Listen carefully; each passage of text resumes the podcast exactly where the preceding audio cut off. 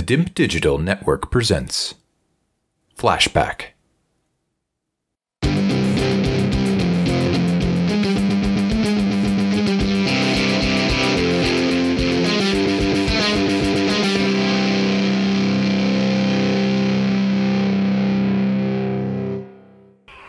Ranger! Ranger! Pity I have to kill you. You would make a strong slave. Hello, welcome to this edition of Before the Bell. This time I'm going to give you my thoughts on Middle Earth Shadow of Mordor, uh, which I've been playing through over the last few days or so. Uh, if you want to know a little bit more about the game, who developed it, the publisher, all that sort of stuff, that'll be below in the description, so check that out. Uh, I'm going to jump straight into my cards on the table. So only only a few points really. Um, I've been playing the game for about five hours. I'm playing on the PS4, and probably the most important thing to, to note here is that I'm not actually a massive fan of the Lord of the Rings franchise. So I'm not sort of in touch with the lore of the of the universe. I'm not in touch with how it should be, the tone of it, all that sort of stuff. I'm coming out and playing this game purely from a video game perspective. So Shadow of Mordor feels a lot like a distant cousin of Assassin's Creed. Um, as you're running around, climbing up and over structures, everything will feel quite familiar if you've played the Assassin's Creed franchise. Uh, using one button to, to scale up and over objects is right out the Ubisoft playbook, so you're going to feel at home here. Unfortunately, the, the free run is actually nowhere near as smooth or as intuitive as Assassin's Creed. I've found many times that I'm bumbling around, bumping into objects and walls rather than gliding straight over them. Um, I think part of this is to do with some of the level design personally and the, and the structures. Um, whatever it does, whatever it is though, it, it, does sort of mark Shadow Mordor down a little bit. Coming back to them feeling like Assassin's Creed, you've even got a, Wraith mode, which is uh, you can switch on and off, which is eerily similar to Eagle Vision. So it's not really bringing much new to the table thankfully, uh, apart from the awkward moments I have had when I've been trying to imitate Ezio, the, the rest of Shadow of Mordor is, is very entertaining. The combat's slick, it plays plays very nicely. Um, again, they're, they're from another well known franchise in the Batman series, but it's implemented very well. Counters, dodging, executions, ground finishes, they're all simple to, to pull off as long as you, you battle sensibly uh, and, and approach things in the right way. If you fancy feeling the herd before going into battle, you can crack out your elf bow for some ranged attacks, do some headshots, or you can you can sneak up behind the orcs and, and silently wipe them out with your dagger.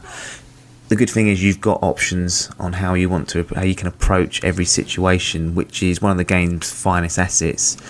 Uh, the options you have are invaluable when you're taking on the more powerful enemies, such as the captains or the war chiefs.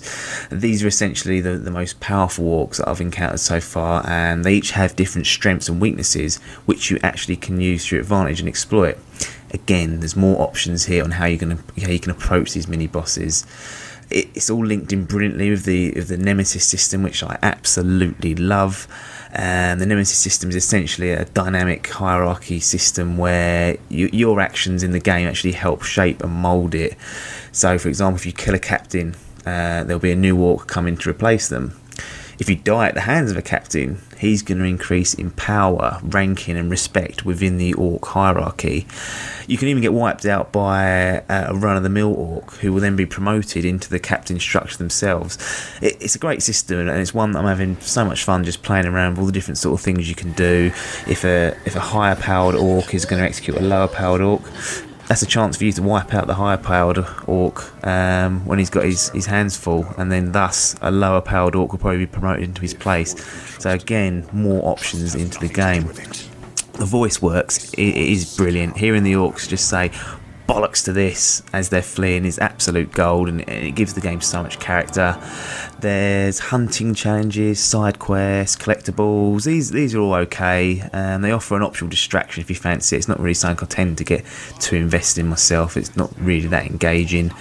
The game looks gorgeous and it captures the tone of the world brilliantly. It's a very violent game which pleases me because I was expecting it to be pandering towards sort of a, a teen or a, a, child audience, but it is very bloody in places, which I, I, appreciate. They're not pulling any punches. The map is small, but it's nice and busy, so there's not a lot of uh, empty places, and it doesn't take too long to transverse across the map, uh, especially if you've dominated a, a beast, which you can use uh, to in combat or just running across the map. And again, this is great fun to do, um, and again gives you more options how to how to approach a fight. The grading of Shadow of Mordor, so it's going to be a silver. Um, the story isn't really gripping me at the moment, and that might be because I'm not interested in Lord of the Rings as much as many people are. Um, but the things like the free running does wind me up. That it's not very smooth, and I'm having a few problems with it. And the fact that it's pretty much everything in the game, apart from the Nemesis system, is a rip off from other games. Um, so there's no real originality that they, they've put out here for this.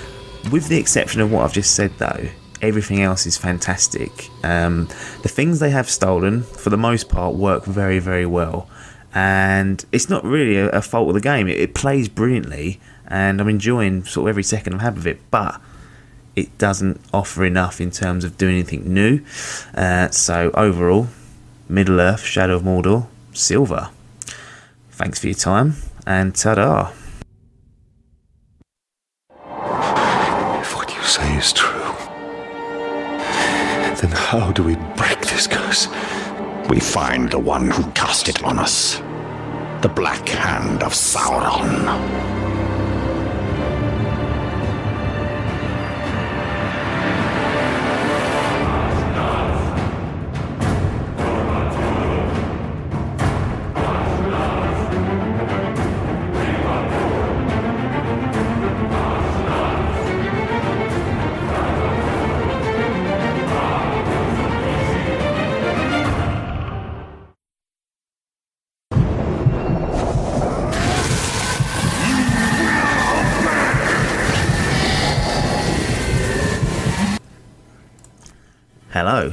Welcome to Middle Earth Shadow of Mordor After the Bell. I've clocked the game, so it's time to take a look and see how the experience was as a whole. If you haven't watched Before the Bell Shadow of Mordor, I highly suggest you go back and watch that first, as I'm going to skim over some points in this After the Bell video, and it's just going to give you a more rounded view and an idea of what this game is actually about pretty much everything that I mentioned in Before the Bell still stands. It shamelessly rips off Assassin's Creed and Batman, but in terms of the gameplay, you cannot fault it. It's very intuitive, it's it's it's slick, and you, you can pick up and play it and start lopping off orcs' heads in no time. The voice acting and the musical score is spot on, it looks great, and the sheer amount of options that you have to take down the Dark Lord's army is brilliant. However, the game simply doesn't twist your arm to make you use all of these options. Pretty much every captain or war chief that you come across can be killed with little or no preparation, and that means that their strengths and weaknesses become irrelevant. This is in stark contrast to earlier on in the game, when you're very cautious of these seemingly difficult mini bosses, but as soon as you grow in confidence and a bit of stature, you realise you're able to cut them down. Uh, you are given the option to dominate orcs at some point, so it adds an interesting twist to how you take on the, the captains and war chiefs. Do you kill them or do you dominate them and have them work on your side? Which means you can you can pit them against other captains, or if they're a bodyguard of a war chief, they can betray them. So again, plenty of this, this, options here at your disposal. But Shadow of Mordor doesn't force you to mix things up. Why would you go through all the hassle of dominating a, a, a captain, starting a riot, starting a ruckus, when you can go route one and wipe them out? And this has a, a, a knock on effect to all parts of the game. The, the, the, side quests become irrelevant. Well, first of all, the side quests are not side quests at all. They're glorified challenges. There's there's no mini story involved in these. Like you're getting in a, in a game, say like Skyrim, it's just kill 50 orcs or stealth kill 80 orcs without being seen or headshot 10 orcs in a set time limit. You know, you get the picture. The f- and the fact that you don't actually need to upgrade your ranger to, to power through and get to the end of the main campaign makes these completely irrelevant. These these challenges. There's there's no narrative to sink your teeth into. So why would you bother? To what earn 50 coins? Behave. It's it's a bad bit of structure and there's just no importance to these these quests at all. And I, I played a handful of them and then completely left them alone. Overall, the you know Shadow of Mordor for me is a massive missed opportunity. The Nemesis system is there to be used, abused, and experimented with, but there's no drive to do this. You'll soon be powering through the world, cutting things down left, right, and centre in your search for the end. The story is okay, I guess. Um, I'm not a fan of Lord of the Rings, as I've mentioned in Before the Bell, so there's probably going to be people that have a far different opinion than I do, whether it's you know, you know, right by the franchise and right by the lore. But for me, it was okay. But the the main campaign structure is bloody terrible, and it, and it gets worse as the game goes on. There's a handful of sort of main bosses in the game, and the first one you encounter is easily the most interesting and you know the, the, the bosses just get easier as they go on. And it's bizarre. It's a complete you know opposite way of doing things in, in, in terms of designing your video game and how it you know reaches this climax. The game isn't bad though. It, far from it, but I'm, I just find myself so frustrated at Shadow of Mordor trying to play it safe. It lays all these interesting tools out on the table that, that you can make use of, but it makes it too obvious that just using one tactic's going to work. So I imagine, you know, that your experience of this game is going to come down to how you actually play it.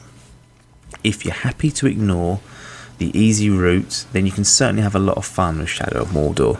And, you know, hand on heart, I had great moments in this game, I really did. Nonetheless, you shouldn't have to force yourself to take the hard road with a game that has so many variables, so many avenues for you to explore, so many different ways of approaching things mixing things up should be the only option for you to succeed in Shadow of Mordor, and it's not the case. Uh, I'm ready to give Shadow of Mordor its official grading, so here we go. Middle Earth Shadow of Mordor's official after the bell grading is bronze.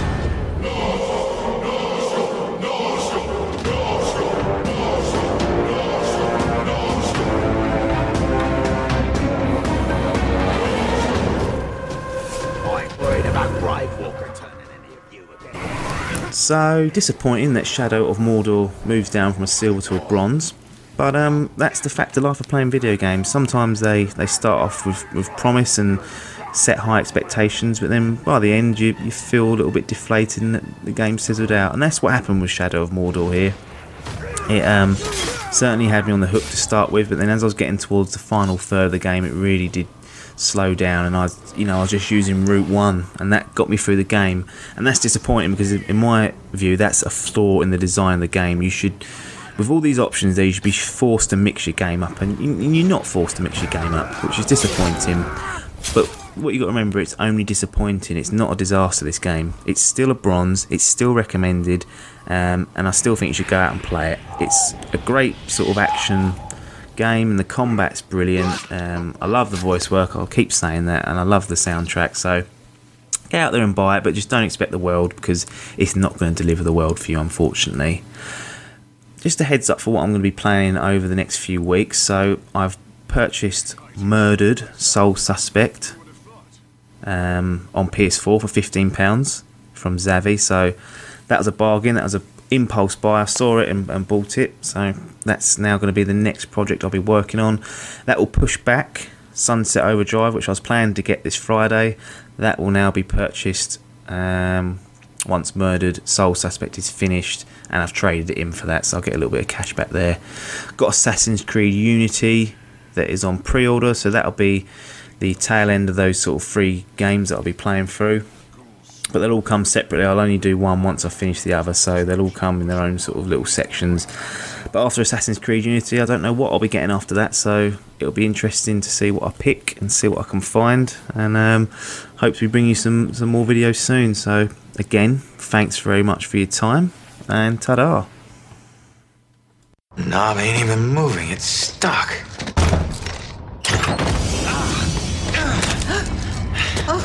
Watch it, lady.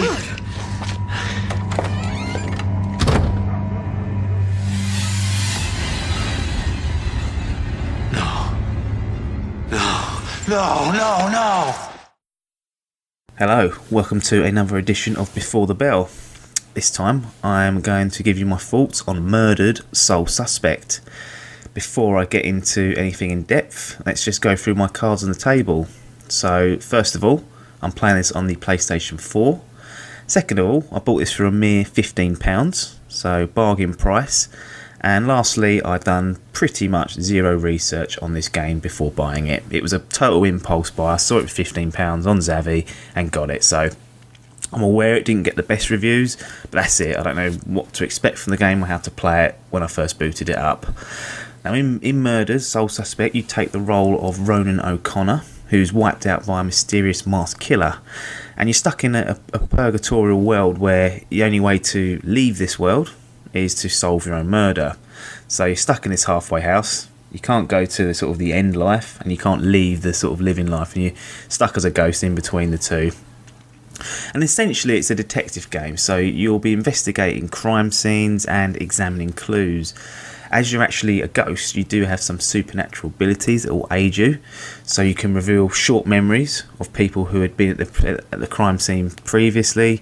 You can eavesdrop witnesses chatting amongst themselves, and you can even possess people so you can listen to what is going through their mind, or you can influence them to reveal some significant clues.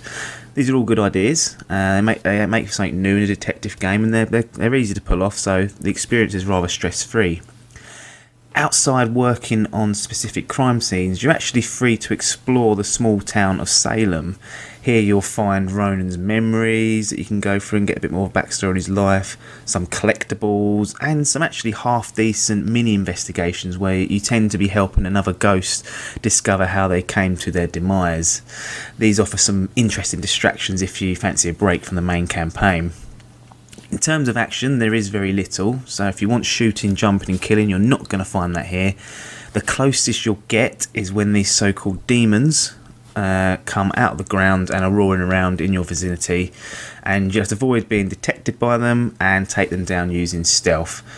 It's not great and seems a tad pointless to me. The game could have easily got through so far, in my experience, without having these in there and just having a straight sort of A to Z detective game. Soul Suspect does struggle technically. It looks very, very average. There's there's stuttering and the frame rate drops, even when you're not doing anything exciting. Uh, the animations and movement of the on-screen personnel is extremely wooden and stiff. It, it feels much like it's been designed with last gen in mind and simply being scaled up for, for next gen. So maybe it was something they thought, well, it's going to be easier to port this over. It seems like it's been made primarily on last gen hardware. Soul Suspect is going to actually earn itself a bronze for now. Um, it's not shocking, um, but it's not offering anything other than a few interesting ideas or an entertaining detective puzzles. I will be finishing the game off as I do with, with all my games, um, so expect an official after the bell grading in the near future. Um, but for now, thanks very much for your time and ta da!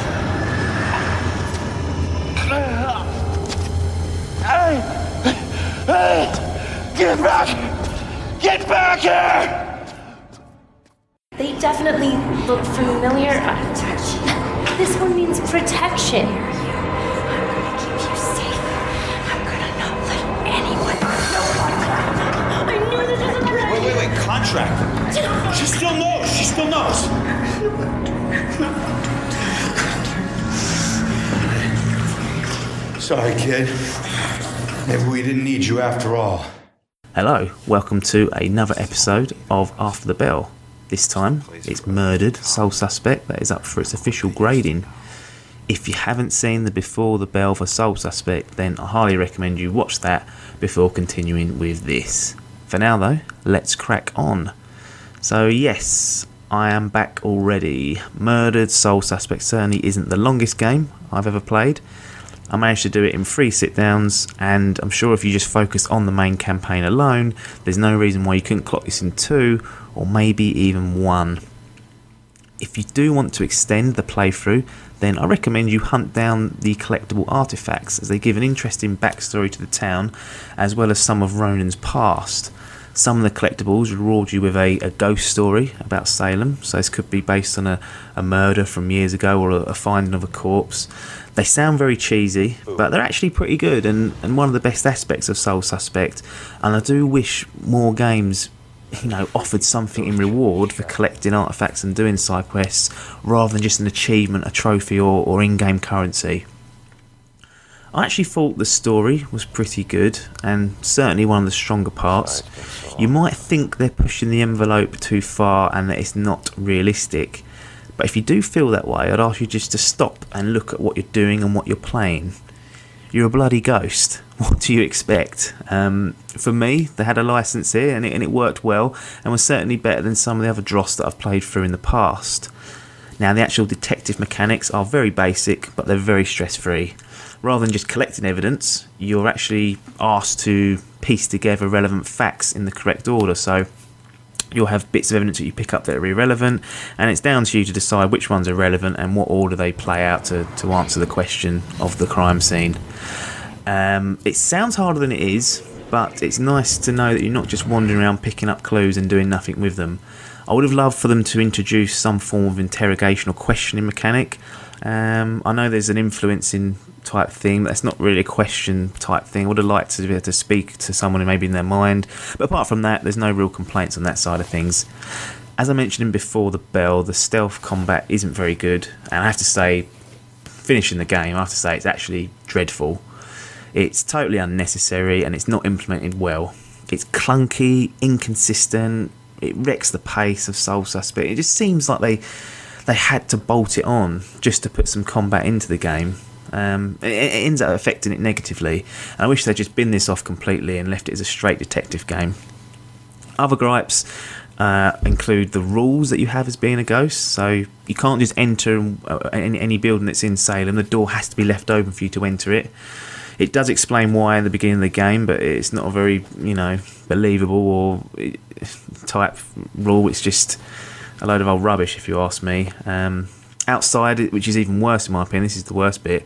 In the town, you navigate through the town. There's there's paths that you can take, but there's actually certain areas that are blocked off by ghostly remnants of Salem's past. Now, I do understand why you can't enter buildings because if you could enter all the buildings, that would be some mighty work to pull that off. But parts of the town being blocked off and paths being blocked just is a piece of nonsense, absolute rubbish in, in my opinion.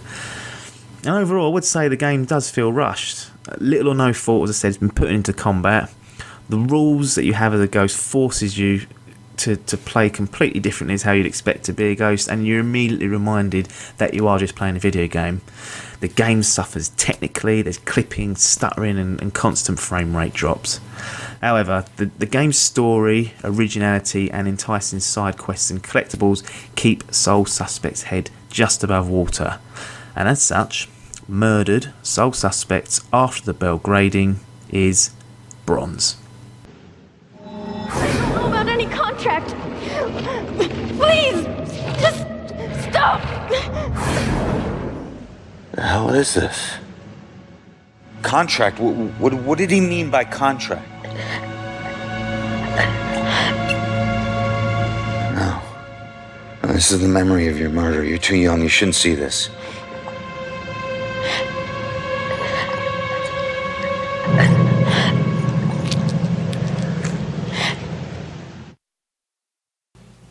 So there we have it. Murdered Soul Suspect scrapes itself for bronze, and yes, it does just about scrape itself for bronze.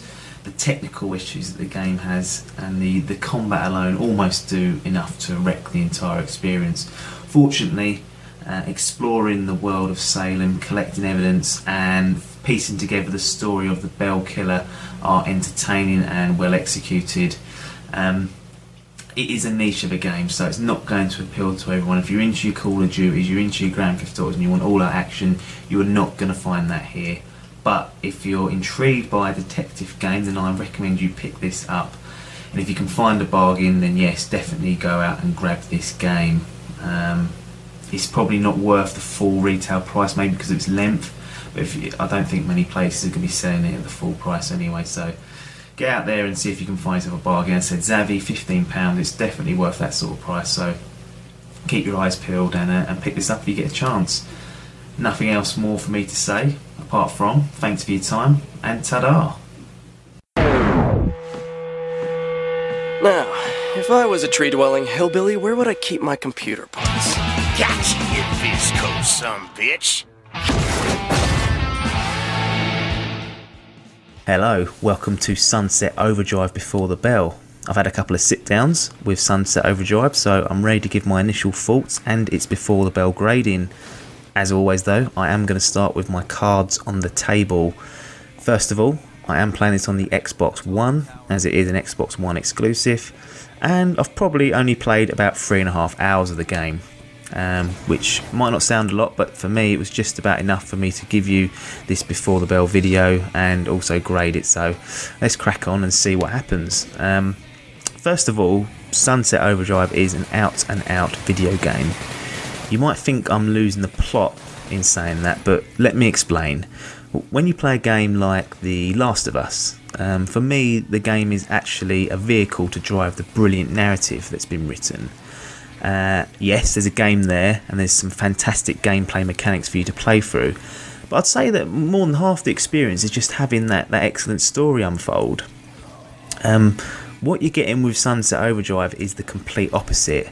Now, I can't go into the story and tell you what I think of it because I've not played it anywhere near enough to pass judgment on it. But what is very, very clear is that the story takes a back seat. Entertainment is king here, and it really does rule the roost it's such a bright, colourful, and loud game. The the art team have done a terrific job in making Sunset City welcoming and very original. It, it's a video gamer's playground. You can bounce off cars, grind on telephone wires, blast fire out your hands, wall run, all whilst shooting enemies and blowing them up. Um, it's all here for you, and it's all just driven down this sole route to, to give you some entertainment and make it fun. The combat is very, very basic though. Um, it's a third person shooter, but the auto aiming is very powerful and very easy. You've just got to be within a couple of inches on the screen and it'll probably lock on and start shooting the enemy on target. But for me, this is okay because if it was any more complex than it is, then I think you'd have a bit too much on your plate because the game actually revolves more around the style in which you kill enemies rather than the amount you rack up. Essentially, the more you grind, the more you bounce and the more you hop whilst killing enemies, the more you are rewarded and the more powerful you become. Stringing together these combos is the best way to increase your style meter, and in turn, you're compensated with some upgrades to your weapons and your character as a whole. Speaking of the weapons, there are lots of them, and they're pretty wild and wacky.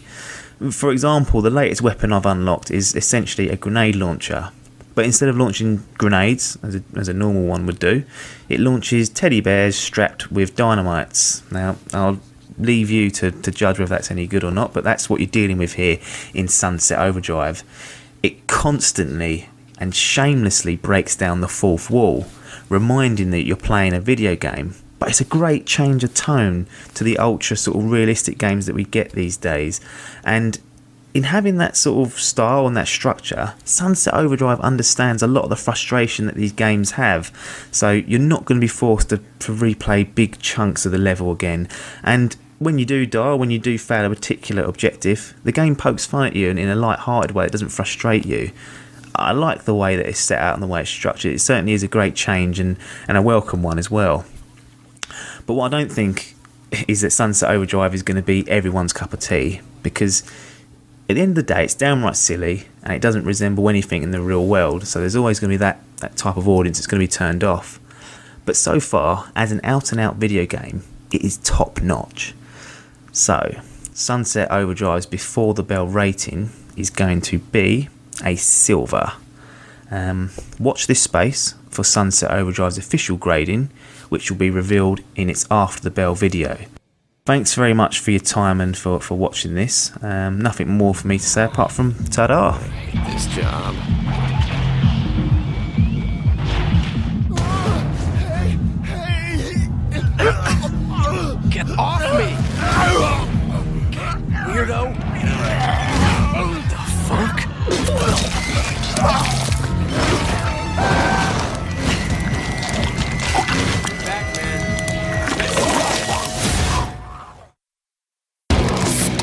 Voice recorder's gotta be around here somewhere. Hello, welcome to Sunset Overdrive After the Bell. It has taken a little while, but I have completed the main story campaign, and I'm in a position to give this game its official After the Bell grading. Sunset Overdrive places you in an open world city called Sunset City. A new energy drink is released called Overcharged Delirium XT, um, and it's created and made by a corporation known as FizzCo. Apparently, FizzCo didn't carry out any due diligence because everyone that drinks overcharged Delirium XT ends up turning into violent mutants, and this causes Sunset City to go to shit pretty much. You're tasked with escaping from the city, and you'll be fighting against three enemy types along your way. You've got the mutant creatures known as the OD, you've got scabs, which are essentially looting and murdering human characters, and FizzCo's own corporate protection robots. As I'm saying this, I am very aware that it sounds like a piece of nonsense, and truthfully, it is. It is absolute nonsense from start to finish. However, at no point does Sunset Overdrive try and pretend to be anything other than nonsense, and that's why it works. It sets out to deliver a fun and entertaining experience where you can just lose hours messing around, blowing shit up, and travelling across the city. Uh, the game revolves heavily around movement and particular grinding and bouncing off of objects. Try and run around on the actual ground to kill your enemies, and you'll be put down pretty quickly. So you have to keep on the move and preferably up somewhere high. It did take a while for me to get used to how things work, but once the penny dropped, I was stringing together traversal combos and taking down enemies just like that. Um, the combat is very basic, that like I mentioned in the Before the Bell video. It doesn't get any more complex as the game goes on, but on reflection, I certainly wouldn't have it any other way. It just works so well with the movement mechanics, and it's fantastically fun just going from point A to point B and achieve something that many games, uh, particular open world games, suffer with. That you get bored of just going to A to B and you'll be using the fast travel function. Now, there's fast travel function here in Sunset Overdrive, but I must have used it probably a handful of times at the most. A game like Shadow of Mordor, I was using the fast travel function to go anywhere. And to me, that speaks volumes for, for how entertaining and good this game is. The story missions are actually pretty good and well thought out. Um, I won't go into any details in case I spoil anything, but all you really need to know is that the missions are varied in structure and the tasks that you're asked to carry out. The fact that the game is so wacky definitely helps, as there's no creative restrictions on what they can get away with. Anything goes, and Insomniac Studios take full advantage and deliver some brilliant missions. It's the same for the story. Um, the story is mainly drivel, if I'm honest, but it fits so well with the theme and tone and structure of the game that, to be honest, you can't really fault it. I will warn you though, it, it's a wacky comedy at the end of the day, so don't expect anything other than that from Sunset Overdrive. It is humour, humour, humour, and obviously it's going to have high and low points in it. There's multiplayer in there, but I'd say this is probably the weakest part of the game. Again, that could be down to my preference. I'm not a particular big multiplayer game gamer rather. Um, it's co-op focused, and you essentially go out of a group of people. There'll be six to eight of you in a, in, in a party as, as such. You'll go out and carry out quests to build some points up, and at the end, there's a big sort of defensive horde mode. It's not particularly engaging, but I think if there was a group of mates that you're playing this with, it would certainly be a nice distraction. Um, it's coming to the point now where Sunset Overdrive is going to have to be given its grading. Um, so, what is Sunset Overdrive going to get? Um, it it certainly will switch some people off with the tone of the story, the characters that you meet, and just the entire premise. Some people just not going to like this, but I am not some people. And the point of these videos is for me to give you my opinion and not try and predict how the masses might receive these games. Now, once I got the hang of Sunset Overdrive, because it does sort of overwhelm you at the beginning, I have to say I enjoyed every single minute that I spent in Sunset City. It's a brand new IP that brings fresh ideas and gameplay to the open world genre. The blend of movement and combat works seamlessly and creates such satisfying gameplay. The story isn't going to be for everyone, but for me it clicked and fits in well with what Sunset Overdrive sets out to do. And the result? A fantastic video game. Sunset Overdrive's official After the Bell grading is Guys,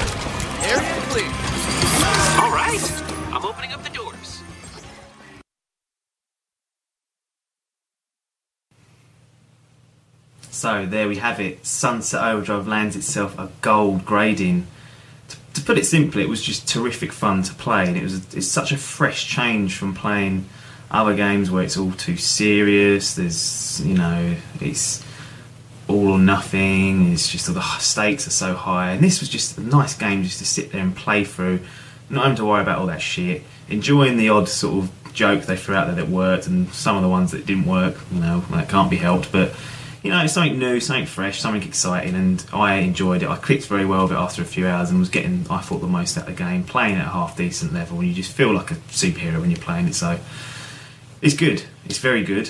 It gets the gold. Titanfall is the only other game that's got a gold grading, and that means that both the games that I've rated the highest uh, are both Xbox One exclusive. So that tells you a story in itself. Um, Sony, pull your finger out. We want to see some new IP, some new games, and some good, some good games. You know, some good exclusive games to warrant having both of these systems. Um, what's up next?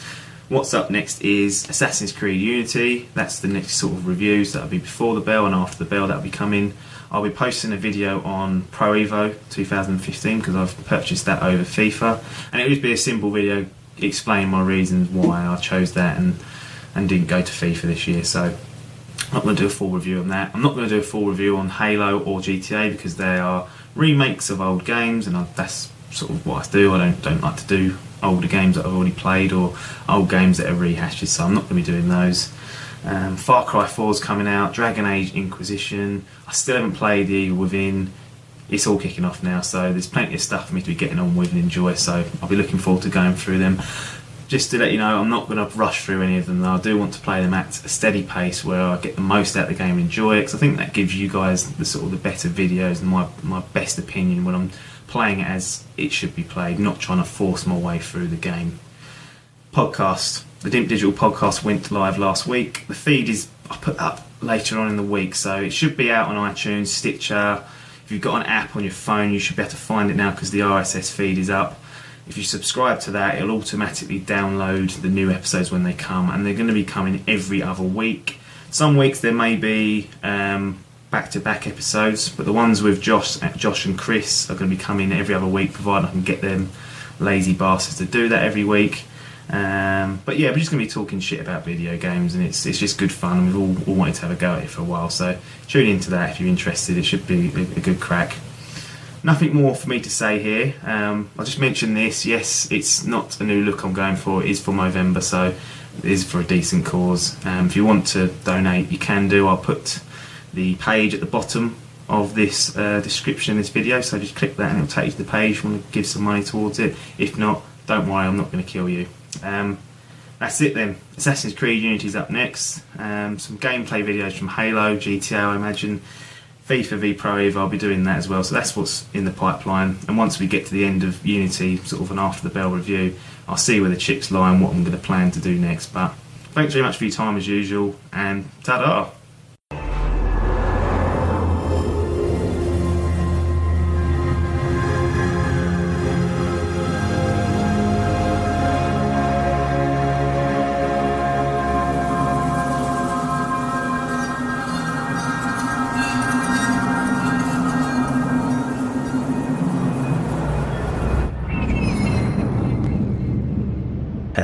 Welcome to Assassin's Creed Unity Before the Bell. I've just about played enough to give you my early thoughts and a provisional grading for Unity. As always, though, let me start with my cards on the table. So, just the first thing to say is that I've played every console version of Assassin's Creed apart from Rogue, which is only being released on the legacy consoles. I've not played that, but I've played up until Assassin's Creed 4.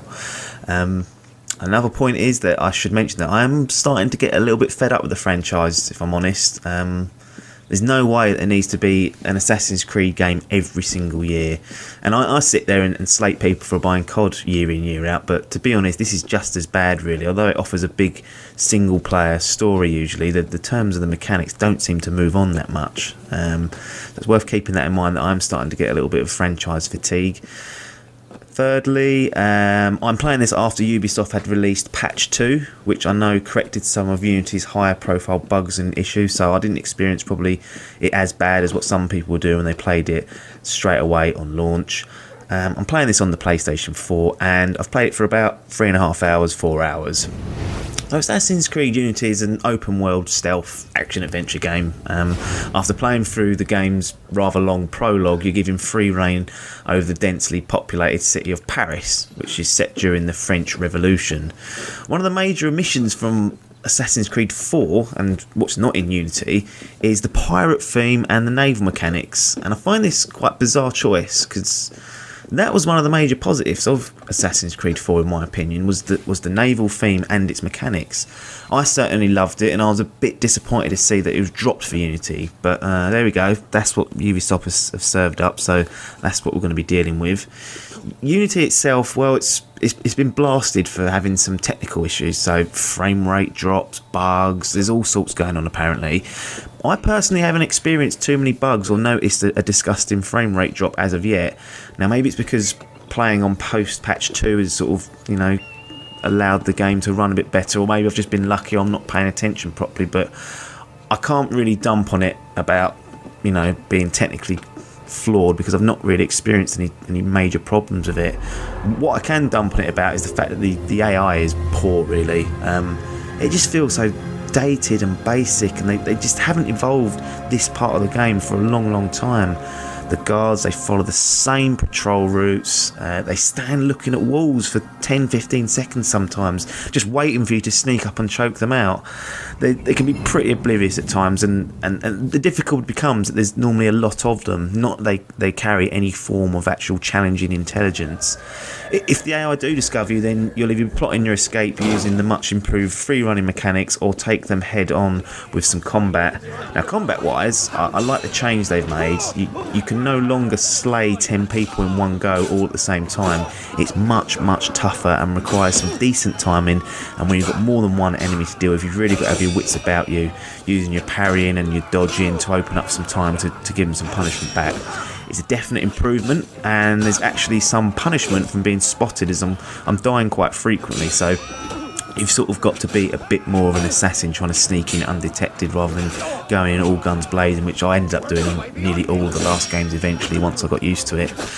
I said, in terms of the free running mechanics, I think they're definitely a step up. The design of Paris really lends itself to, to you getting around, and, and Arno is a very competent parkour practitioner from the get go. I mean, got no idea how he's learnt all this, but he can scale up buildings and jump over things as soon as you get hold of him, so he must have had a very, uh, very good upbringing to be able to do that he's, he's got quite a leap on him, and it feels like you can make gaps that you couldn't do on previous Assassin's Creed games. And I'm finding that there's less sort of suicide jumps, so he won't just stupidly jump off a building or jump off a castle that's going to make you land on the floor and, and, and end up in an early grave. The game blocks it and won't actually cause him to jump off unless there's a, there's something for him to get on the other side.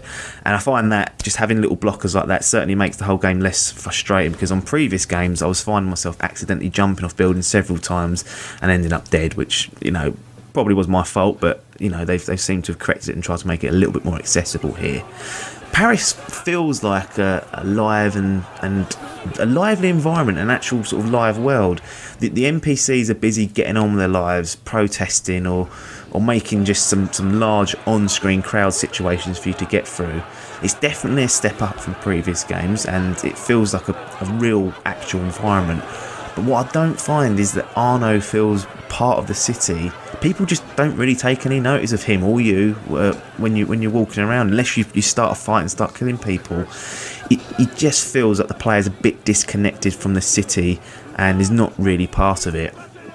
So I'll, I'll leave the story, side quests, and online and the campaign missions for the after the bell video once I've got my teeth into them and, and, and, completed the main story. But as it stands now, you know, Unity it's another another decent addition to the franchise. Does it feel like a, a new current gen exclusive? No, n- not quite. Um, I was expecting some big things that would set it apart from the from its last gen cousins, but it's not really there. Um, it feels very samey in that we've, we've done it all before.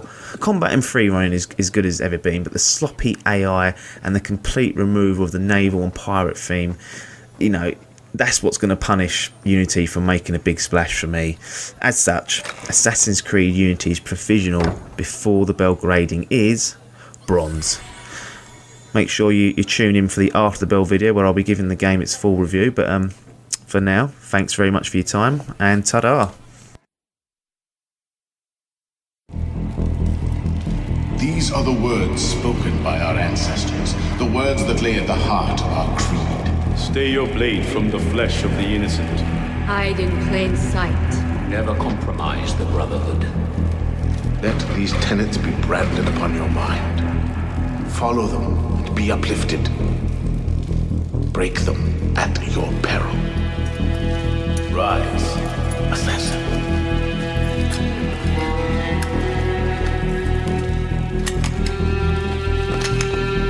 Arno Dorian is dead. He has been culled from this world, his sins and failures turned to dust. Tonight he is reborn, a novice of the Assassin Brotherhood.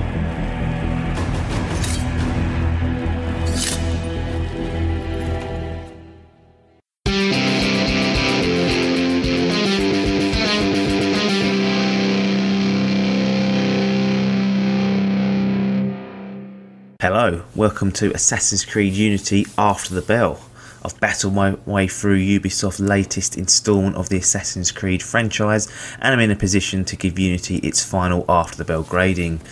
So, where do I start with Unity? Um, as I mentioned in, in Before the Bell, the free running and combat mechanics is probably the best that the series has had to offer. Um, the only drawback of the combat is that the camera does its best to sort of cause you issues, and the enemies will often come from off screen to, to land a killer blow on you. Um, perhaps the uh, the combat prompts could should take a leaf out of the Batman series and have these over your character's head. And that's only a minor gripe. It's just a, a way of perhaps designing it in the future. I think would be good. Um, the side quests are in the form of Paris stories, and they offer a great diversion from the story missions. They're, they're well structured and offer some diversity there, which is good to see. The online co-op is, is okay. It's, it's it's good, but unless you're playing with a friend, you're always going to be at the peril of, of the online community. So it does depend who you're partnering up with. About two thirds of the main story missions are actually pretty good. They they offer variety, and the, the big assassination missions actually have a structure and offer various ways to, to complete them. Now, you obviously only have one target, but you can p- complete mini quests that might offer you keys to locked doors to make your job easier, distraction opportunities, or or support from disgruntled locals. And it's it's, a, it's great for the most part because it certainly is the best you know that the franchise had to offer in terms of assassination missions. Um, you get you, you, can take things out in a different way, and you can use the, the tools around you, or you can not. So you, are going to have different ways that you can approach these, which is good. Speak of the story itself, it, it's decent. I think it's actually pretty good. Um, the, the main point is that it doesn't mess around with the current day antics, which is a big plus for me because I feel like that part of the arc was getting out of hand. Having the story pretty much streamlined, set in Paris, and following Arno through his story definitely plays into Unity's hands. And that's where Unity's positive stop. Unfortunately, the the rest of the game is a bit of a sham. If I'm if I'm totally honest, the the load times are utterly horrendous. So I actually thought I was firing up my old Commodore 64 when I first tried to get into the game. It takes so long to boot up. It's an utter age to, to get the thing going. Fast travelling, no, not fast travelling at all. It should be called slug travelling because it takes fucking ages to get moving on that. And when you die on a mission, you are. It's, it's annoying to start with, so you're frustrated, but you're left twiddling your thumbs for ages waiting to respawn. And it's poor and and maybe we've been spoilt by by quicker load times but i just expect a lot better out of these new consoles to be honest. It's clearly not optimized the way it should have been. Now as i mentioned about two-thirds of the missions are quality um, but there's a handful where, where it's nothing but frustrating. These are towards the end of the game. Um, as with most of your tasks, you, you, have to you have to infiltrate like an assassination mission. You have to infiltrate a certain area. So this could be a castle, a base, or perhaps a mansion. Now, there's usually only a couple of ways to get in, and trying to get in undetected isn't easy because of the sheer amount of guards. As I said on the before the bell, they're not intelligent, but it's just the numbers that, that will get you down. Once you've finally found a way to get in, um, you've then got to identify a target. Now, again, these these these map areas are quite big, and you can. It's not easy, and you can spend 15 minutes just getting to this stage. So it's utterly frustrating when you get inside, and that Arno decides to control like it's fucking Octodad. Um, it makes it very difficult to stay hidden, and, and he's very, very clumsy when he gets indoors. I don't know what they're playing at there. Not only that, I had one instance where the target, I was hiding behind the door, saw me through the door, and I was then savaged by 10 guards and killed. Not the end of the world, you'd think. Oh wait, no. There's actually no checkpoints when you actually enter the and, and, infiltrate the area. So you're actually bumped back outside the infiltration area and got to then work your way in again. So I've got to then spend another 50 minutes trying to get into the place. That's to me, that's terrible design. I don't want the games to be easy. I don't want them to be just a breeze through. But when you spend 15 minutes of stealth just trying to get into a place, it should checkpoint then. It's it's not good. And I've even had instances where I've where I've killed the target and then died on my escape because all the normal exits that I've just coming in locked magically. And I then, after dying, then I've then got to go back and do the whole lot again. That is very, very tedious. And as the difficulty cranks up, it just becomes a bit of a joke, really. There, there's bugs and they and glitches, and they become more and more obvious as you play. NPCs pop in, textures don't load, people just randomly disappear. It's it's all basic stuff, and it takes you out of the game itself. The cutscenes have them too every time the camera cuts to a new angle, sort of the loose bits on the character's clothing flap up and down as though they've been held up and down and dropped. It's so bloody sloppy. Um, I won't spoil anything, but the last target on the campaign mission was even glitched, and that is totally, totally not good at all. It's, it's pathetic, really. Other small gripes. Um, you know, despite it's set in Paris, everyone's got an English accent. All the sound effects are the same they've been for the last five years. The database is still in text. There's there's loads of information there. And it's probably quite. I'd like to enjoy to get some of this information, but I sod sitting there the reading it. They need to, they need to take a page out of Mass Effect and have have this stuff narrated. There's, there's enough power on these consoles to have this put in now, um, and it's just very very frustrating overall. The game. I mean. I mean, all in all, the, the, the few positives that Unity offers are heavily hampered and flushed away by the array of negative issues. It's a step back from Assassin's flag, uh, sorry, black flag in most ways. But do you know what annoys me the most is that most of the negative stuff and the negative points of raise are probably avoidable. However, because Ubisoft want a game out every year, every November they want an Assassin's Creed out, and the development team clearly had no option but to release this game unfinished and unpolished. If the game was bad, I'd accept that, but it's clearly been rushed to meet these deadlines. And for me, having a game released in this state, and even after it's patched up, it's still a state, just because it needs to meet a deadline, is totally unacceptable. Assassin's Creed Unity's official after the bell grading is ungraded. Thanks for your time and ta